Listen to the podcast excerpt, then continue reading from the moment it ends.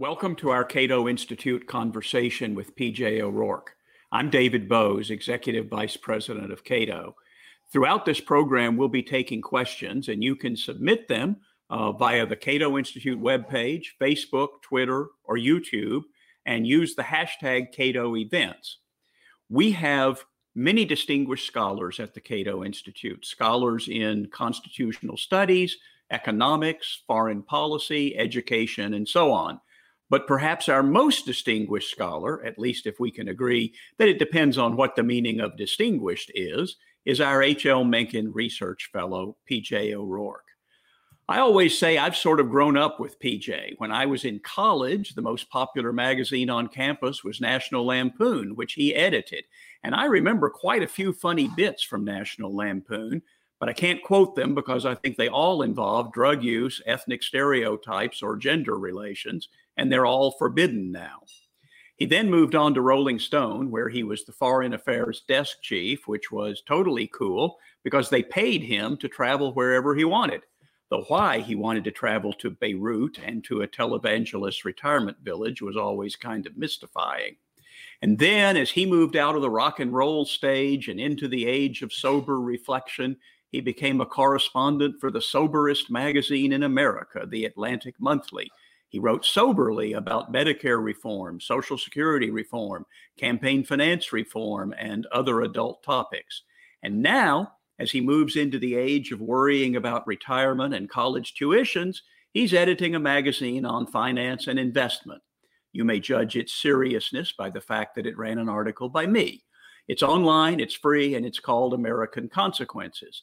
By my count, PJ is the author of 20 books, including Holidays in Hell, Parliament of Whores, All the Trouble in the World, and Eat the Rich. He's one of the funniest writers around. Indeed, he has more citations in the Penguin Dictionary of Humorous Quotations than any other living writer. But what people often miss when they talk about his humor is what a good reporter and what an insightful analyst he is. Parliament of Whores is a very funny book, but it's also a very perceptive analysis of politics in a modern democracy. And if you read Eat the Rich, you'll learn more about how countries get rich and why they don't than in a whole year of economics at most colleges. That's why I recommend those two books as a Christmas gift. Give your friends and family a very inexpensive college course in political science and economics. And now he has taken his careful study of politics and economics and his need to pay college tuitions and his existential despair to write his latest book, A Cry from the Far Middle. So it's a pleasure to welcome the H.L. Mencken Research Fellow of the Cato Institute, P.J. O'Rourke. So, PJ, welcome back to the Cato Institute microphone. And let's start by asking what is the far middle? Well, I think it's where we libertarians have always been. Um, uh, radical moderates, militant moderates, even. We, uh, you know, get out of our way. We own the middle of the road. We've always found ourselves, I think everyone who feels himself to be a libertarian has always found him or herself to be caught between the poles of the angry left and the angry right, trying to be reasonable fact, it's not just the angry left and the angry right, it's just the regular left or even the liberals and the regular right and, and the social conservatives. We've always gone to, straight down the middle trying to use logic. And boy, we better uh, uh, uh, we better get our message out right now because uh, the country seems to have lost that any sense of that. You know, way back in 1980, I traveled with the Libertarian presidential candidate Ed Clark. And for a couple of days, Tom Reid of the Washington Post traveled with us, and he said, "Well, you know, you guys are interesting, but you're so extreme, you'll never, uh, you'll never make it." And I said, "You know what's extreme? Sending American boys to die in countries they've never heard of, taking half of a working man's wages. That's extremism." Exactly. I mean, this, you know, the idea that there's such a thing as an extreme libertarian is uh, it's nonsense. Um, what what people mean when they say that is actually an anarchist, and uh, none of us are in favor of anarchism. I mean, we're in favor of rule of law. We're in favor of the individual. We're in favor of individual liberty, individual dignity, and individual responsibility. That last one being a tougher sell point. Uh, but the there is nothing uh, anarchy. I, I, I spent 20 years as a war reporter. I've been to Mogadishu. I know exactly what anarchy looks like, and I think over this summer, um, some people in the United States got a little idea what anarchy looks like, how well it worked in Portland. It's not what we're about. If there's anything extreme about us, it's that we're extremely reasonable, that we try to think things through, that, that, that, that we try to apply logic to the um, the heat and the and, and, and, the heat and the swamp, the mess, the sludge um, of, of, politics from all sides, which is not very. Politics is really not a very logical thing, and it and it badly needs logic applied to it. Well, that's one of the problems. Applying reason and logic may make you extreme in a world of left and right wingers. At Cato, we've talked about a libertarian center of civil rights, civil liberties, lower taxes, free trade, and staying out of other people's business and avoiding the extreme agendas of left and right. But can libertarians and moderates or centrists really cohabit? At the moment, um, it's tough. I mean, I think a lot of people have a gut feeling, it's called common sense, um, that what we're saying makes common sense and that, that, that our attitudes make common sense. What, what our attitudes and our positions and our research and our analysis does not make is headlines.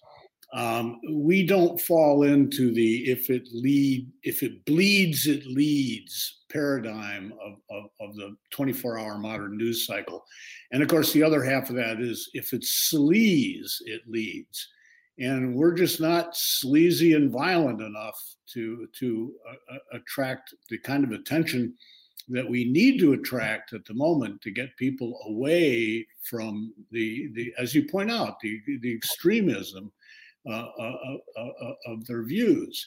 I mean, one of the things that's, that's fundamental to libertarianism is that that we're willing to use logic and reason and listen to logic and reason to change our minds. Um, and we are faced with uh, a group of people at the moment who are not about to change their minds. And some of them you worry about whether they've got a mind to change. there's a lot of talk about socialism uh, this summer, this past season. Um, I saw a, a, poll today that said 30% of Americans have a positive image of socialism, although only one third of those could actually describe accurately what socialism was. Another humorist that I like, uh, Fran Lebowitz, not to be confused with Fawn Lebowitz of Animal House, uh, wrote no. years ago that as a high school student, she grew up very anti communist because that's what they taught her in her high school. And then in college, she became pretty leftist, like, you know, anti American, pro communist. But then she said she discovered in uh, a little bit of maturity beyond college that from each according to his ability, to each according to his needs, is not a decision I care to leave to politicians for I do not believe that an ability to comment humorously on the passing scene would carry much weight with one's comrades. Oh, truer words were ne'er spoke. Thank you, Fran. Uh, I actually addressed that uh, uh, very problem in my book, which is uh, basically I ask why are kids commies? Why are so many young people so left wing? Well, besides the fact that they have forgotten um, the, they, they, they're too they're young. First, they're young, so they have forgotten what the real horrors of communism are like. For you know, my daughters, I figured I did the math. Uh, the you know the fall of the Berlin Wall is is as long ago as the Great Depression uh, is for me and uh, something like China opening itself to the beginnings of, of, of, of, free trade, free market principles, that's as far back in history as the uh, Kellogg-Briand peace pact of the 1920s is for me. They don't remember how bad, how truly bad socialism, when it gets all armed up and fully running, how bad they can be. I mean, they, they think it's just, you know, either Venezuela, which is, you know, some sort of weird anomaly, or Cuba, where the, the communism comes with rum and cokes and kumbaya singing and, and old Chevys. So they don't really get that. But the, but the thing that they really don't get is that Marxist maxim um, from each according to his ability to each according to his need. You cannot have a free society that runs under that principle, but there is one little part of society that actually does operate on from each according to his ability to each according to his need. And that part is the kid is the part of society that kids are most familiar with. It's called a family. Within a family kids are growing up. There's mom and dad doing what they can to provide the kids with what they need and so it's very tempting to carry this from each according to his ability to each according to his need natural childish attitude into young adulthood, alas. That's right. You know, Hayek talked about that, I think, as the atavism of social justice, that we have this atavistic, instinctive sense that in the small group, the family, the clan, uh, the group moving from place to place 10,000, 100,000 years ago, you did operate on everybody works together to, to, to get the food and then everybody works together to eat it as they need it. And we do that in the family. And it's hard, maybe, to make the abstraction that it works in a family, it doesn't work in a big society. You can't scale it up. You can't scale it up. It's a sweet feeling. We understand why people feel this way. And, you know, we as libertarians don't want others to suffer or be deprived if they're incapable of taking care of themselves. We're, we're, we're not like some, some sort of heartless social Darwinists uh, at all. But you can't take the family and scale it up to the political, uh, um, uh, uh, to, to, to the size of a nation. And the reason you can't do that is this thing called government, which is necessary once you get a certain number of people and, and, and concentrated in one place, you need something called government. And government operates on the basis of force in the way that a family or a small group, a commune, a collective, uh, hunter hunter gatherer tribe operates on persuasion. It operates on love. It operates on close personal ties. You cannot have close personal ties with 320 million people. And so we create this thing called government, which was supposed to be very limited, limited to those problems that the individual or the family or the small group, civil society, as we would call it, limited to, to the government was supposed to be limited to taking care of those problems like war, um, um, which we cannot take care of as a family. Um, notice that it's gotten its its remit has gotten somewhat larger. It seems to have overspilled its bounds a bit, but that government is in place always at the point of a gun, even in the least little thing. Uh, you get a traffic ticket, and you don't pay that ticket, um, you're going to get fined, and if you don't pay that fine, uh, you're going to go to jail. And, and, and if you try to escape from jail, they'll shoot you. Everything, right down to the parking meter on the corner of your street, is in, when it's enforced by government, is enforced by force. I mentioned earlier that I thought your two books, Parliament of Whores and Eat the Rich, are better than a college course in political economy. And I should say that for people who won't read even two short readable books, they could just start with your chapter, Big Fat Politics, in the new book. I think they could. Yeah, I try to do my best to, to sort of boil this down, you know.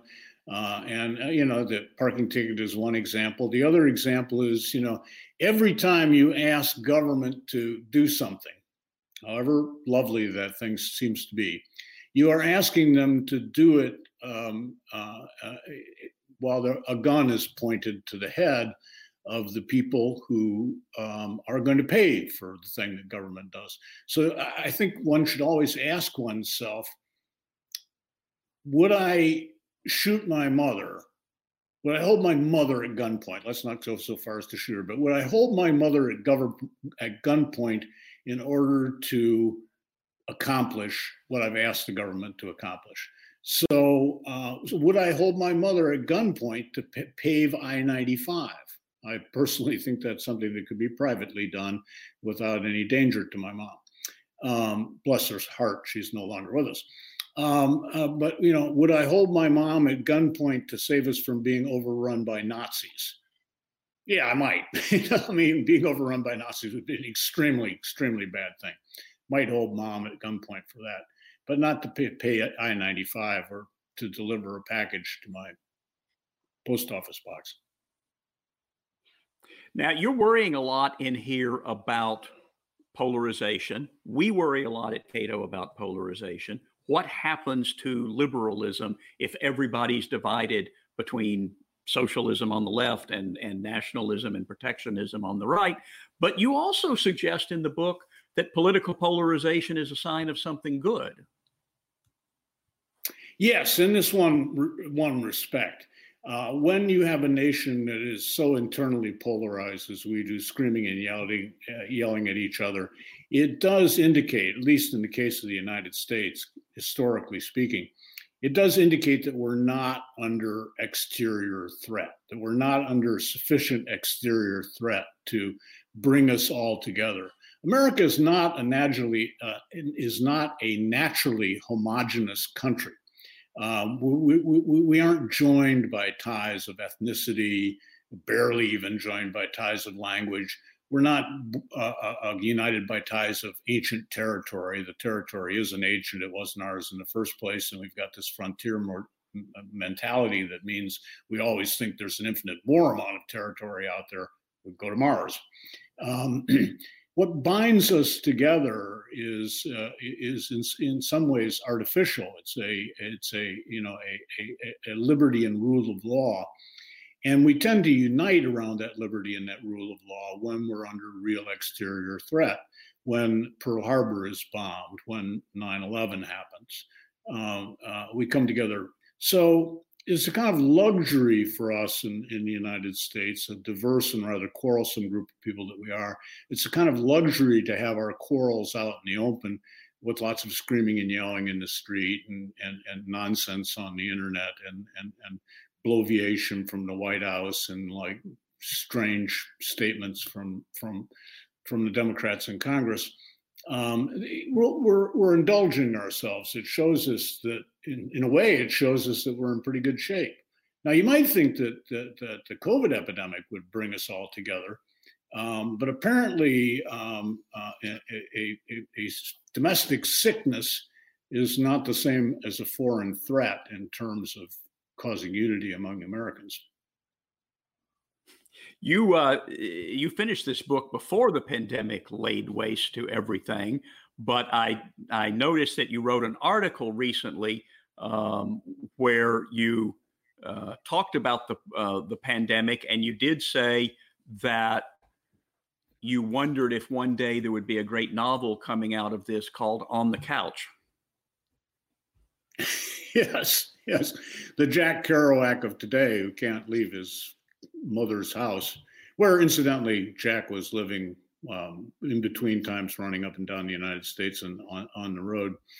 Uh, it is a it is certainly a strange phenomenon. One of the things that worries me is that you know you might think that after a period not only with the um, um, uh, with the pandemic, but also with all the um, uh, the George Floyd protests and the chaos that's come from that, and the looting and rioting and the and the pretty ugly counter protesting.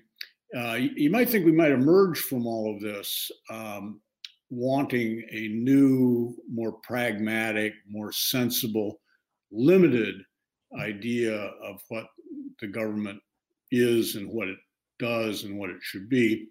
On the other hand, spending seven months locked in the house with all our grievances festering and all our uh, uh, grudges uh, uh, uh, growing, getting angry and frustrated.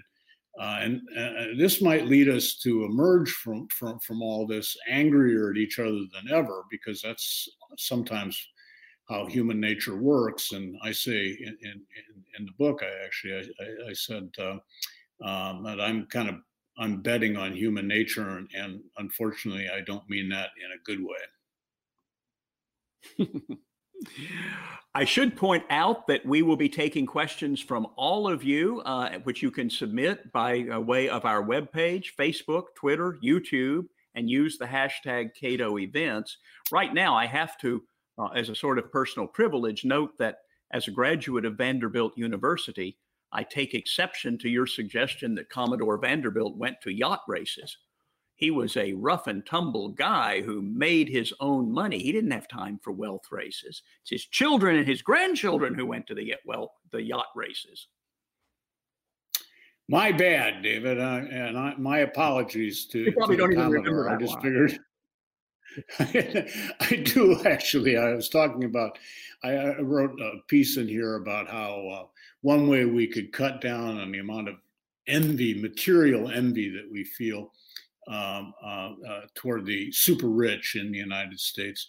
Uh, is to make them uh, make the rich uncomfortable, get them out of their t-shirts, you know, and their little bunny slippers, and uh, make sure that they're back in top hats. And part of that was I said, you know, it used to be that like we didn't really envy the rich that much because being rich didn't look like it was that much fun. You had to wear all these starchy clothes, and you even had to wear like you know they had strange sports like yacht racing and breaking your neck uh, playing polo and hitting things with a stick in the middle of nowhere called golf. You know, and even for those things you had to dress up in funny clothes. You didn't want to show up at the yacht race, you know, in your in your plus fours and your and your plaid cap from the golf course um, where you'd be snickered out of the yacht club. And somehow or other, because of Commodore Vanderbilt being called Commodore, I mistakenly stuck him at a yacht race. yeah, he had he had a small boat, and then he had a lot of small boats, and the boats got bigger. And I looked it up. I actually learned something. Hey, I learned something from reading your book because it prompted me to go read something else. Uh, uh, first for everything. Did, fact, uh, when he was older, he did, in fact, build himself an incredible yacht and take his whole family on a trip to Europe that got written up in the newspapers and everything. So, yes, there was a lot of celebration of the wealthy back then, but you're right. Uh, it was not all that pleasant. Whereas these days, you know, Bill Gates can uh, can dress like everybody else and go where he wants to at an instant. Um, those things are those things are more attractive. I can see envying that more than envying the plus four world. So, do you think either candidate might? You know, oh, oh, I'm sorry. I didn't mean. I just wanted to finish up a thought about uh, uh, Jeff Zuckerberg is like wearing his underwear in public. You know, I guess I guess if you're worth a zillion dollars, you can wear your underwear in public. But honestly, he gives this uh, impression that like his mom is still sewing name tags in, into the back of his like t-shirts and shorts um, for when he goes off to summer camp. Really, I think if if if Jeff is going to face down all the regulatory pressure on him uh, in Congress, um, uh, he learn to tie a necktie, dude. Well, sorry, David, you I cut you off in the middle of a question. um, right. When Zuckerberg did have to go hat in hand to Congress, um, he did actually wear a suit and tie, but that's the only time I've seen that. What I was going to ask was you wrote an inaugural address in the book. Are you hopeful that either candidate will give that address? No, no. I wrote an inaugural address which in which the president says basically, I'm, you know, the, the office of the president isn't even mentioned until about page eight or nine of the Constitution. Actually, the vice president, as president of the Senate, gets mentioned before the presidency does in in, in the Constitution. He said, you know, and I'm I'm commander in chief, although it's it's Congress that has the power to to to to make war and make peace, not me. Uh, so I'm the titular uh, uh, commander in chief and otherwise, my duty is to make sure that the laws that are, are passed by Congress are are are enforced. Although I'm not given any particular mechanism by which um, to enforce them other than the sort of moral suasion of being president of the United States. So really, don't credit me with all the good things that happen in the United States, and don't blame me for all the bad things that that, that, that are going to happen in the United States. You know, I'm just here. I'm just sort of like the nat- national janitor. Uh, and I'm supposed to keep the um, keep the halls clear. You can make sure the lockers are all closed. Uh, but I don't think we're ever going to hear that. We we have elevated the presidency to such a um, uh, ridiculous executive office um, that we're not going to be hearing that from anybody soon. Well, that's probably right. Gene Healy wrote a book called The Cult of the Presidency. There is that cult, and there's also just the idea that it, it, was envisioned in the Constitution that Congress would make the laws and the president would carry them out. And now we wait for the president to give us a budget. Congress should be writing a budget, and then the president signs it unless it's unconstitutional, in which case he should veto it. Right. Simple enough. You know, I mean, it's it's it's a beautiful little constitution. You can you can you can kind of you know if you can read small type, you can kind of get it on six or eight index cards, um, as opposed to say the EU constitution, which even the members of the EU couldn't stand and voted down that thing's like 400 and some pages long and gets into how much um, uh, how much protein and how much fat are allowable in pork sausage. It gets down to that level of detail, um, which is probably why the EU is having the problems it is right now. Let me take a question from Kevin Moore, who says, "What we, we, are talking a lot about polarization, divided land. That's the t- subtitle of the book, Dispatches from a Divided Land. What parallels or differences do you see between now and the late 60s and early 70s, which were also a pretty tumultuous and angry period? Yeah, it's tempting to compare the two, and the distance in time is sufficient that it allows for facile uh, uh, uh, uh comparisons. But I actually think that the fundamental differences here were very, very different.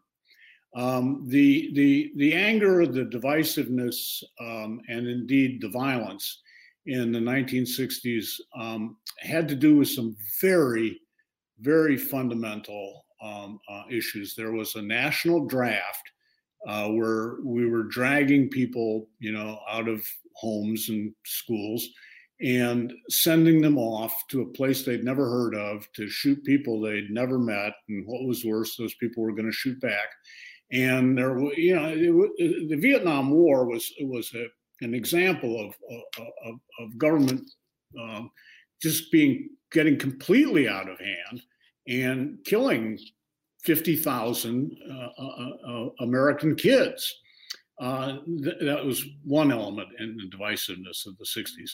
Uh, another element in the divisiveness of the 60s was the, the, that the laws about racial discrimination were not yet really a settled case.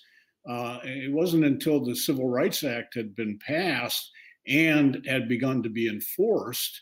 Um, so there was a tr- there was tremendous legalized injustice in the United States, um, mostly at a state level, mostly in the South, but not exclusively in the South.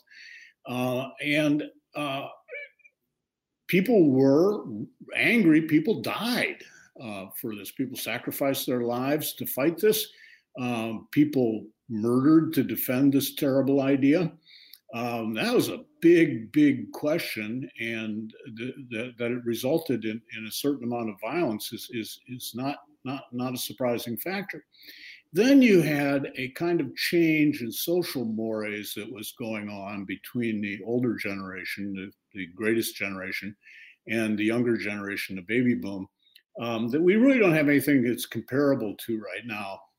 Um, you, you, had these huge changes in attitudes about hex, about sexuality of all kinds, about drug use, but about more fundamental things too. Uh, a lot of the arguments about over the dinner table weren't weren't about like sex, drugs, and rock and roll.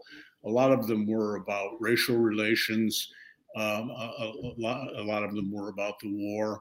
Uh, a lot of them were about the fundamentally, in, in many ways, libertarian attitude of, of, of the younger generation toward government versus a, a very conservative authoritarian attitude uh, that had, had grown up, I think, as partly as a result of the Depression and, and, and World War II um, during, uh, among the older generation.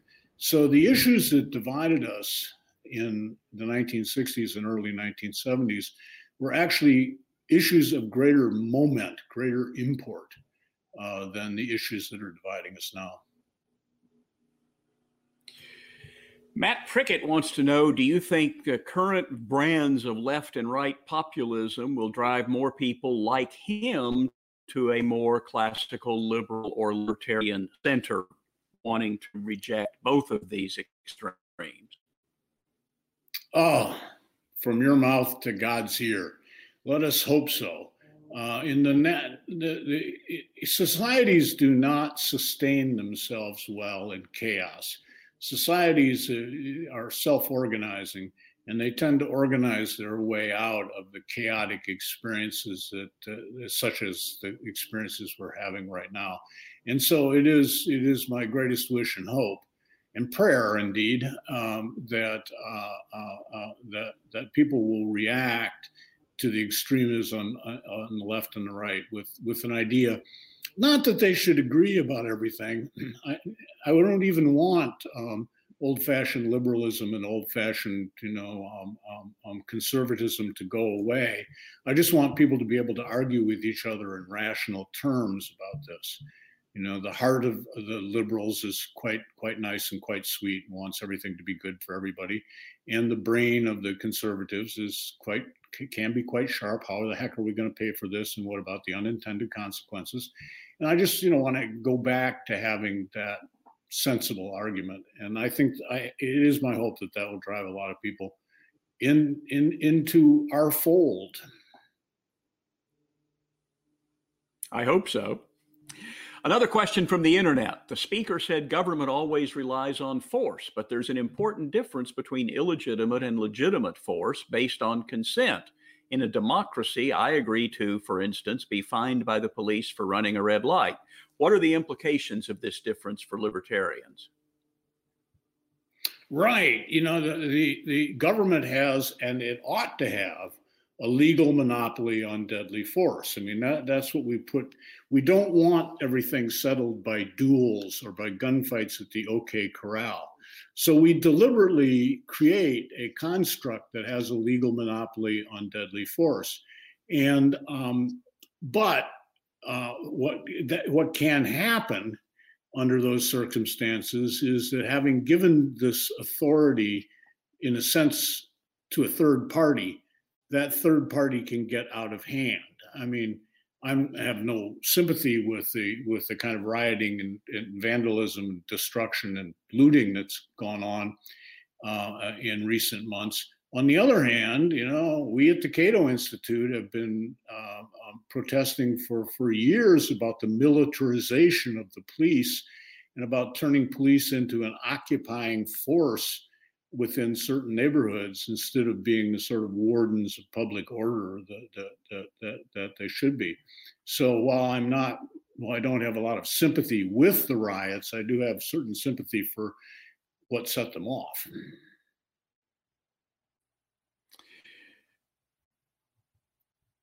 Carl asks Is there any possibility of curbing the use of executive orders by this and future presidents? I guess we can't curb them in the past presidents. That would be tough. Yeah, that would require the time machine that we all wish we had, and that just keeps not showing up uh, in the in the. Um, um, yeah, I keep waiting to be able to order that on Amazon, but but no dice. Um, again, you would think that the lesson of the Vietnam War would have been re- to have fully returned the war making uh, um, uh, powers to Congress to to to keep presidents from sort from military intrusions on their own, where they like sometimes go to Congress for some kind of permission and sometimes don't, uh, sort of according to their mood, as far as I can tell. Um, but we didn't really seem to learn that lesson from Vietnam War. And I am not too optimistic about us learning the lesson about executive orders, which have been abused by not only this president, but like the last president, the president before last, the president before that, going on back down to, to certainly to the time of LBJ, maybe more to, all the way down to the time of Woodrow Wilson. We just don't seem to be able to learn that. Congress is so busy getting reelected, it doesn't seem to remember that it's supposed to be the law, create the law of the land. And has the power to declare war. Yes, yes, it has all it has all the powers that the that the, the, the presidency has taken. And you know, this goes back to our, one of our very best presidents. Uh, it was uh, it was probably Lincoln who who started this trend to a to a more powerful presidency. I think it really came into force. Um, it came into force as an attitude under Teddy Roosevelt mm-hmm. and as a practice under Woodrow Wilson.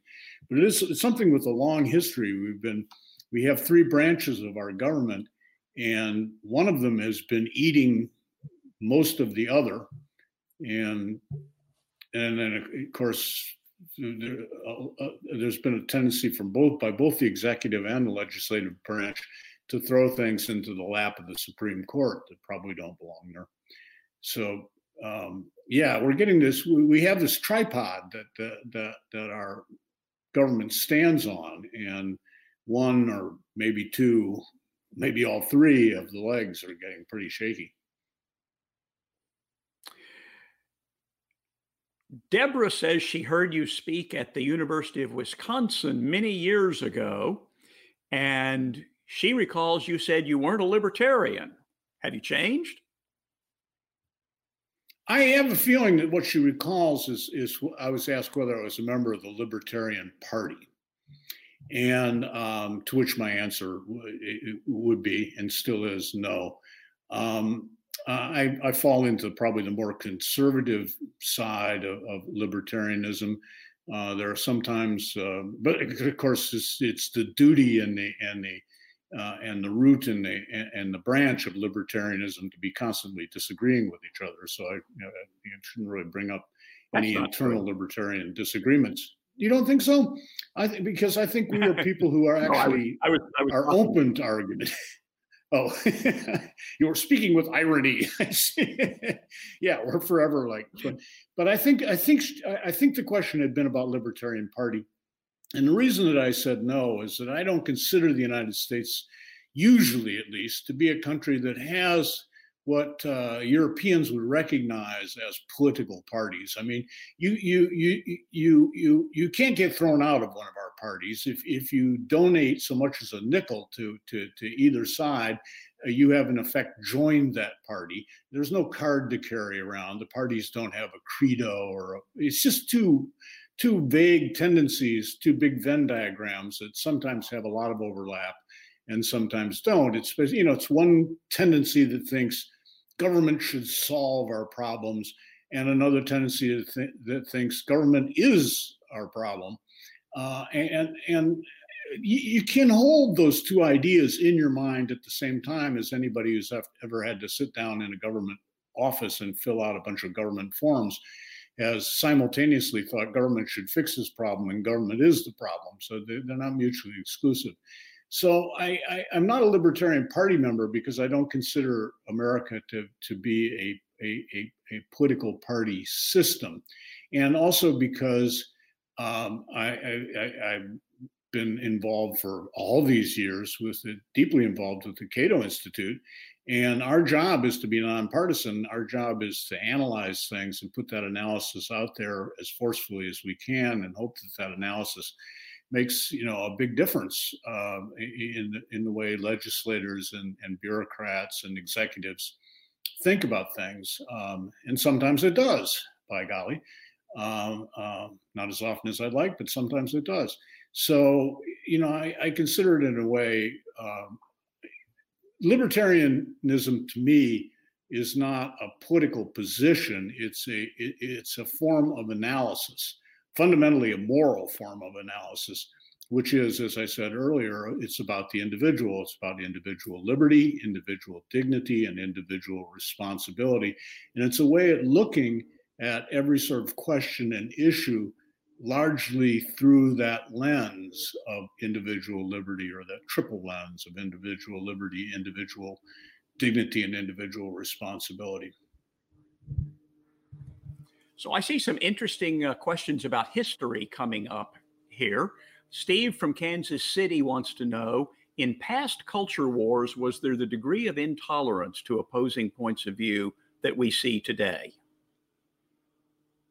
Well, the answer to that is yes, you bet. I mean, there there there, there were lynchings about this uh, sort of thing. It's it's uh, uh, th- th- this is nothing new, and the degree of violence with which this current culture war is being um, um, uh, is being conducted is, uh, by historical standards, uh, rather moderate. I mean, look to the French Revolution if you want to see a real culture war. You know, we, we don't have the tumbrels rolling through the street, at least not yet.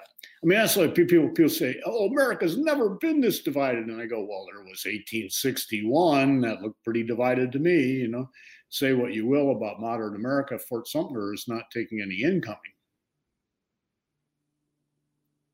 Well, that's that's right. There was maybe there was the 1960s. There was definitely the 1860s, and I think it was Gordon Wood I heard uh, not long ago say. And l- let me tell you about the 1790s, the battles between the Federalists and the uh, Jeffersonians, which partly was over American attitudes toward the French Revolution. So, yeah, we have gone through this before. Now, yeah, the distinguished Professor Bill Fischel challenges you is the United States not more libertarian than it was 50 years ago? He says we're not at war. People can marry whoever they want. Taxes aren't much higher, at least as a percent of income, than they were 50 years ago. So that sounds like a progress. How'd we get here? Well, I'd like to think that we helped here at the Cato Institute. And I, I, I agree with Professor Fisher. Uh, America is a more libertarian um, uh, uh, it's a much more libertarian society than it was 50 years ago, let alone 60 or 70 years ago. And I'm old enough to remember, you know. Uh, and, and, and it's it, that shows me that there's a great deal of libertarianism in the American heart. Um, I think that um, it's hard for people to identify as libertarians, partly because I pointed, as I pointed out, it's a, it, it, it's a way of analyzing things more than it is really a political identity. Um, but uh, um, yes, I mean, there is a strong libertarian streak, always has been a strong libertarian streak in, in the United States, and we do act upon it. Uh, maybe a you know two steps forward, one step back. It, it, it may have its pauses, um, and it, it, may not get the press that it deserves um, because a lot of the good is quiet good, and that doesn't make news. And here's a sort of related question from a young man who once worked for the Cato Institute and then left and was never heard from again, Max Pappas, who says, I believe it was little orphan Annie who said the libertarian moment is always a day away. Was she right, or is it more like Julian Simon wrote, it's getting better all the time?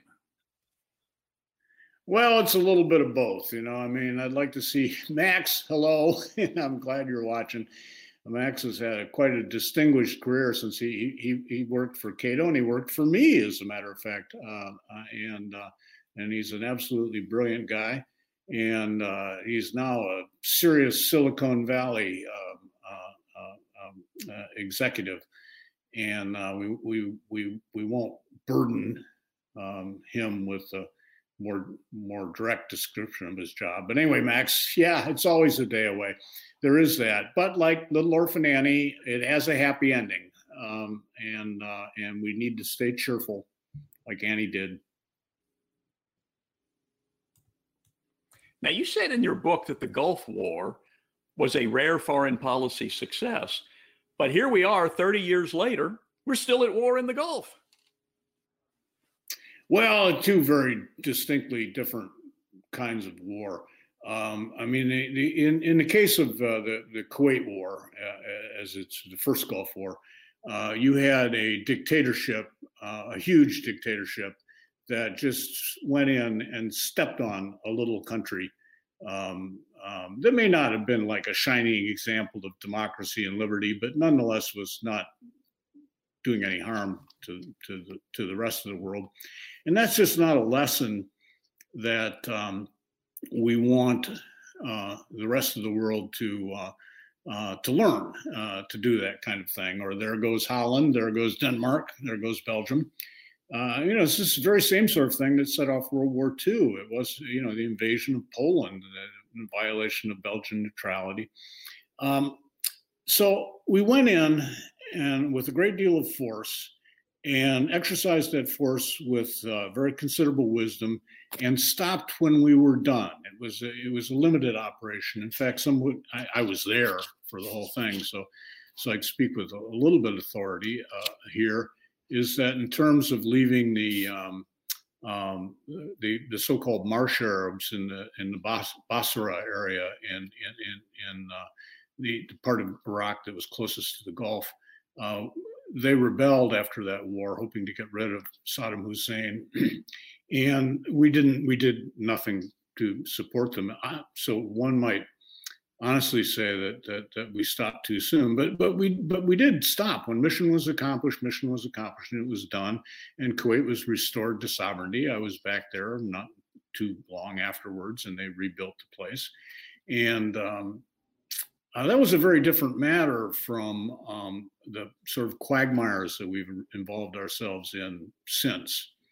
Um, so yeah, I think we do have to distinguish between it's not, and it's not that, that I, am not somebody who's, who believes that that force should never be used in international relations. I'm afraid there are times when nothing else will do. Here's an interesting question that comes from Carlos in Chile. He says it's common to hear as an argument this outrage would never happen in the USA. And and and I am not sure whether he means he hears that in Chile or we say that in the United States sometimes. We see what's going on in the rest of the world. But he says it's you hear this would never happen in the USA until you scratch the surface and uh, surface and discover there's plenty of bad government going on in the United States. Why do you think the image overseas is so much better than reality? Well, it's comparative uh, uh, to to a certain extent. We, uh, yeah, we we you know just looking at ourselves, looking in the mirror, we see all our faults, just as I see my 72 year old self every morning in the mirror. One of the reasons I don't shave anymore is to, to keep from having to look in that mirror. Uh, it's easy enough for us to see our faults but when you go around the world and you discover the faults that the rest of the world has, it's a great comparative experience. Uh, I don't know uh, uh, Chile, and I can't uh, I, I, can't speak for the situation right there. But my experience in most of the world has been that um, corruption is far more obvious and evident and pervasive uh, in, in, all levels of government than it is uh, here in the United States. Not that we don't have our problems. Um, that that the, the, kind of ethnic and racial hatred uh, that that we so deplore here in the United States, and rightly so, is much worse in, in many parts of the world. Um, I mean, I covered the Bosnia War. You know, I mean, I mean, nobody on the face of the earth, other than a Serb and a Bosnian, can tell a Serb and a Bosnian apart. You know, I mean, it was I, I, I, I think I when I witnessed my first battle at, in, around I said it was you know the unspellables shooting the unpronounceables. Um, but boy, the hatred was there; they could tell. And um, and so and so many other, you know, our, our rule of law is better. Our protection of free expression is better than it is even in places like England or or or or, or, or developed areas of, of, of Europe, um, uh, and our economic opportunities are. We wouldn't have anything. You know, we, we wouldn't be thinking about immigration if if this weren't a fantastically attractive place from from from an economic point of view. So comparatively speaking, we're, we're doing really well. One of the things to be proud about. So, to get back to complaining about our own country, um, you were very critical of Congress. Bob wants to know: Do you think term limits would would move Congress into thinking more about the public interest and less about their own? Well, that's interesting because that's an argument that I had for many years with Cato's ex-president Ed Crane. Uh, Ed and I went back and forth, and Ed was always very much in favor of term limits, and I was uh, dubious about them because I, I, thought that the likelihood was, especially with uh, seats in the House of Representatives, that the likelihood was that those instead of there being like one long time, rather corrupt and ineffective forever uh, a holder of that seat, perpetual uh, uh, uh, congressperson, that that seat would belong to a certain interest group, and so you'd always have, even if even if it changed every two years, you would always have that labor seat from from Michigan, that, that that that that certain like farm seat, you know, from from somewhere in the Corn Belt, um, that that that social conservative seat from somewhere down south, that that inner city seat, and and, and so that you would just be like changing. So I said, you know, Ed, do you want a, a,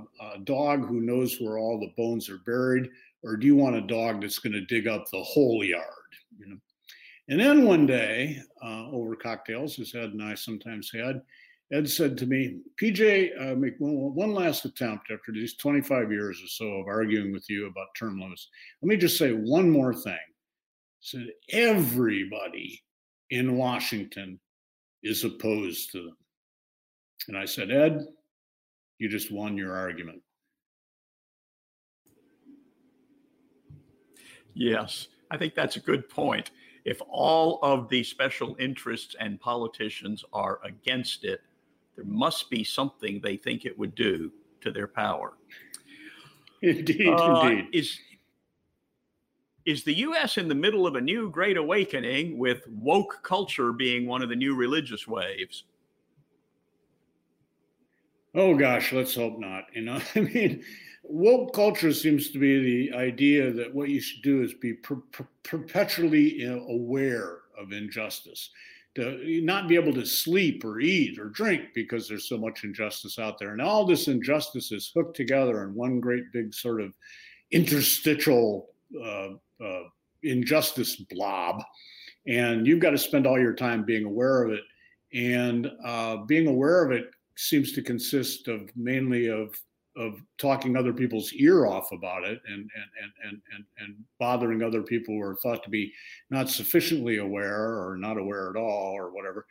And this just doesn't seem to me like a kind of fun that is going to last for very long. I think that this, this is going to um, it's extremely boring and i think it's going to end up boring even its pra- its practitioners and its proponents. So i think we'll get over this. Um, past experience with great awakenings in the United States, uh, which have mostly been religious, but not always. There was a populist great awakening at the end of the 19th century.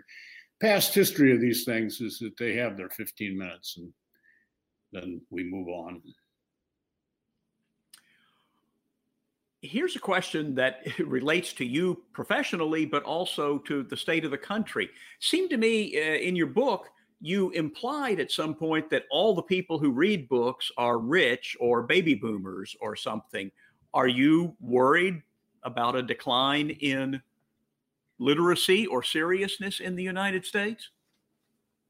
Oh, absolutely. I mean, there is, you know, reading is hard even if what you're reading is something as frothy and light and insubstantial as what I write, reading is still hard work. You have to translate those words from the page in your mind. You have to create mental images to go with those words. Just watching junk on television or on the computer is a much easier experience. Uh, and I am worried that we're losing the discipline um, that it requires for even for light reading. And that means that um, our view of things is going to be increasingly superficial, sensationalist, and short, very brief attention spans are being one thing about reading even if you're reading junk even if you're reading you know the worst sort of murder mysteries or you know um, uh, geopolitical thrillers of not even the well-written ones, but the but the badly written ones. It requires a concentration span, and that concentration span is very useful in every other endeavor in life. Um, that's why I tell I tell my kids, you know, get off that screen, open a book, any book. It can be Agatha Christie, that's fine. I don't care what you're reading, but just read. You, you because you you may gain no information from the book, but you will gain this attention span that you will find worthwhile everywhere else in life. I do wonder, do you think your teenagers, because of their texting, actually have written more words as teenagers than you ever did? Yeah, but they were short words and they were misspelled. True, but they knew what they meant. I suppose you're right. Yeah, yeah. You can't say that it's uh, uh, that writing has gone out of style because texting has brought it right, right, right back in. But when was the last time someone actually wrote you a letter sealed up in an envelope? And you know, that's pretty rare. But it's been yeah. a while. Yeah. Um. Here's a question that I don't think economists can answer, so we'll pose it to you. Um, yeah, right. Has, because has the they, they know what they're talking about, and I don't, so I can answer it. Has the pandemic wiped out the economic bull run, or, or do you think it will come back? I mean, it's sort of back, but is it back? Uh, you know, the, our actual what we know historically about uh, disease ep- epidemics is that uh, economically we tend to uh, uh, recover from them pretty quickly, uh, which is one of the reasons that until this thing came along, we had sort of forgotten about the Spanish flu epidemic, even though it took an enormous number of lives and caused a great deal of suffering. Um, because we, we, we, we tend to, to recover rather quickly from these.